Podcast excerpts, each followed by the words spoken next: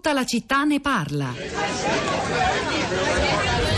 Era appena finita la seconda guerra mondiale con i suoi 70 milioni di morti, il conflitto più devastante in tutta la storia dell'umanità. Nel 1948 era appena iniziato un processo di ricostruzione degli stati e dei valori. Con quale obiettivo? Evitare che quanto successo si ripeta e riunire tutti i popoli del mondo sotto un simbolo forte. Così è nata la Dichiarazione universale dei diritti dell'uomo. Il testo fu subito adottato dall'Assemblea generale dell'ONU ed è il testo più tradotto nel mondo. Ma cosa sono i diritti umani? Sono i diritti che abbiamo per il semplice fatto di esistere. Sono quindi diritti che appartengono a noi tutti, nessuno escluso. Sono diritti innati e universali, senza eccezioni, senza alcuna distinzione.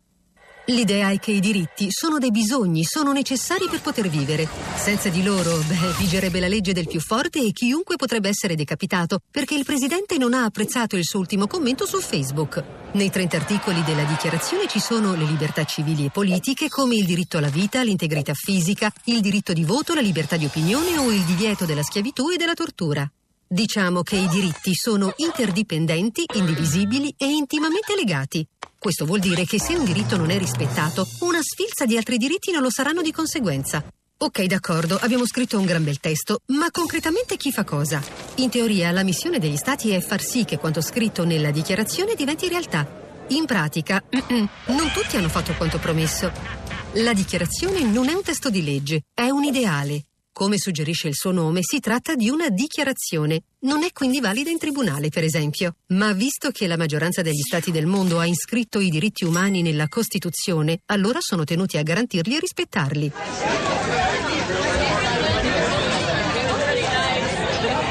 Questo è un breve video educativo realizzato da Amnesty International al quale aggiungo a proposito del tema di oggi di tutta la città ne parla, è il settantesimo anniversario dell'adozione da parte dell'Assemblea Generale delle Nazioni Unite della Dichiarazione dei diritti umani, le parole da poco pronunciate dal nostro capo dello Stato.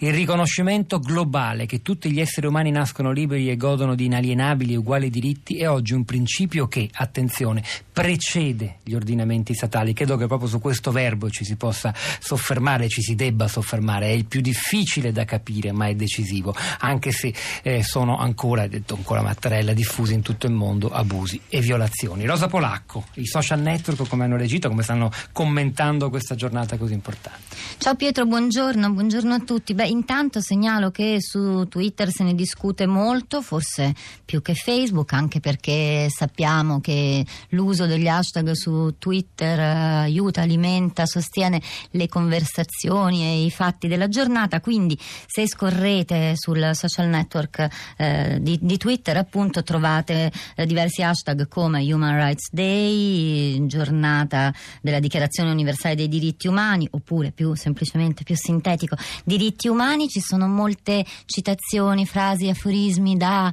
eh, personaggi del mondo della cultura e della politica, ne leggo qualcuna, Anis eh, cita Lawrence Ferlinghetti, pietà per la nazione che non conosce altra lingua che non sia la sua e altra cultura che non sia la sua, sempre usando l'hashtag Human Rights Day. Poi c'è Claudia che invece eh, si rifà a Mandela, scrive i veri leader devono essere in grado di sacrificare tutto per la propria gente. C'è un account poi che seguiamo con particolare attenzione, l'account Verità per Giulio che scrive mentre celebriamo questa giornata non dimentichiamo che nelle carceri egiziane è in atto da tempo una sistematica violazione dei diritti umani su uomini, donne e bambini, moltissimi non tornano più, tra loro Giulio Reggiani. Andiamo a sentire ora la voce degli ascoltatori, cominciamo da Padova. Alessandra, buongiorno e benvenuta. Buongiorno, buongiorno, grazie. A lei. La...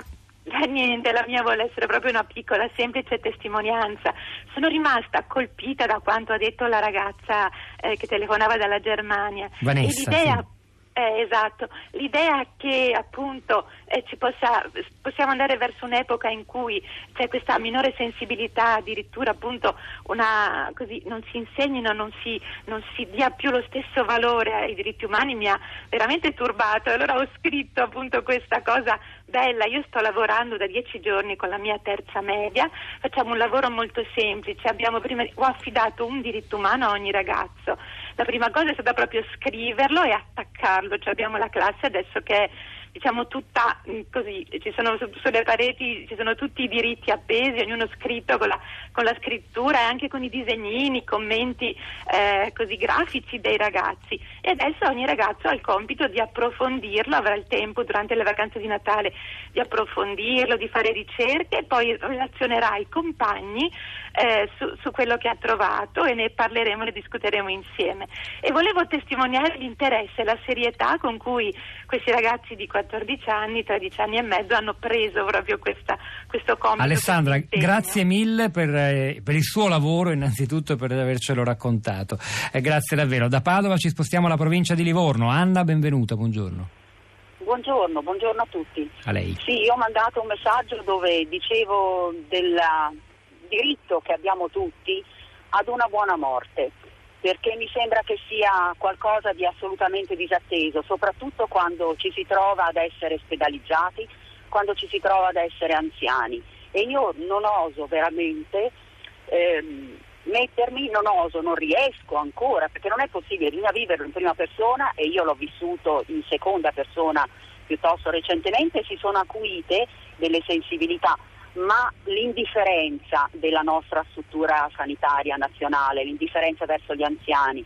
Ecco, morire è qualcosa che insieme al nascere, vita e morte sono un pochino fondamentali dell'esperienza del vivere. Io mi chiedo cosa sia l'esperienza del vivere, mi chiedo la multidisciplinarità intorno alle patologie complesse, cosa possa comportare, ma veramente ecco, non potersi sottrarre ad una cattiva morte quando arrivi il momento è esperienza che non auguro a nessuno e chiedo scusa per questi toni. Anna, no, io la, la, ringrazio per aver reso anche così più complessa la discussione sui diritti umani, ma anche molto molto più concreta. Eh, Sara da Roma, buongiorno, davvero in breve se può, mi scusi. Sì, velo- velocissimamente, grazie.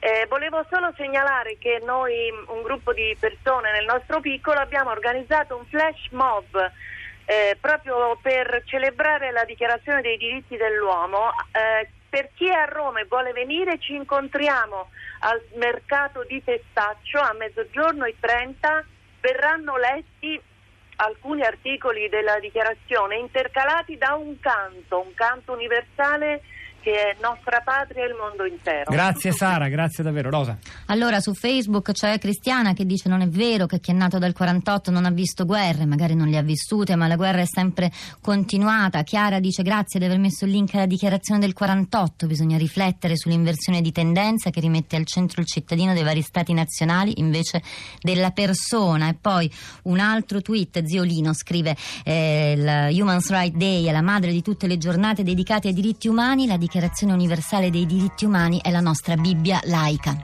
E il giorno dei diritti di Radio 3 continua, ora con Anna Maria Giordano in conduzione di Radio 3 Mondo, eh, quindi a lei la linea. Hanno lavorato a questa puntata di Tutta la città ne parla, Alessandro Cesolini alla parte tecnica, Piero Pugliese alla regia, Pietro del Soldà e Rosa Polacco a questi microfoni, al di là del vetro Sara Sanzi, Cristina Faloci e la nostra curatrice Cristiana Castellotti. A domani.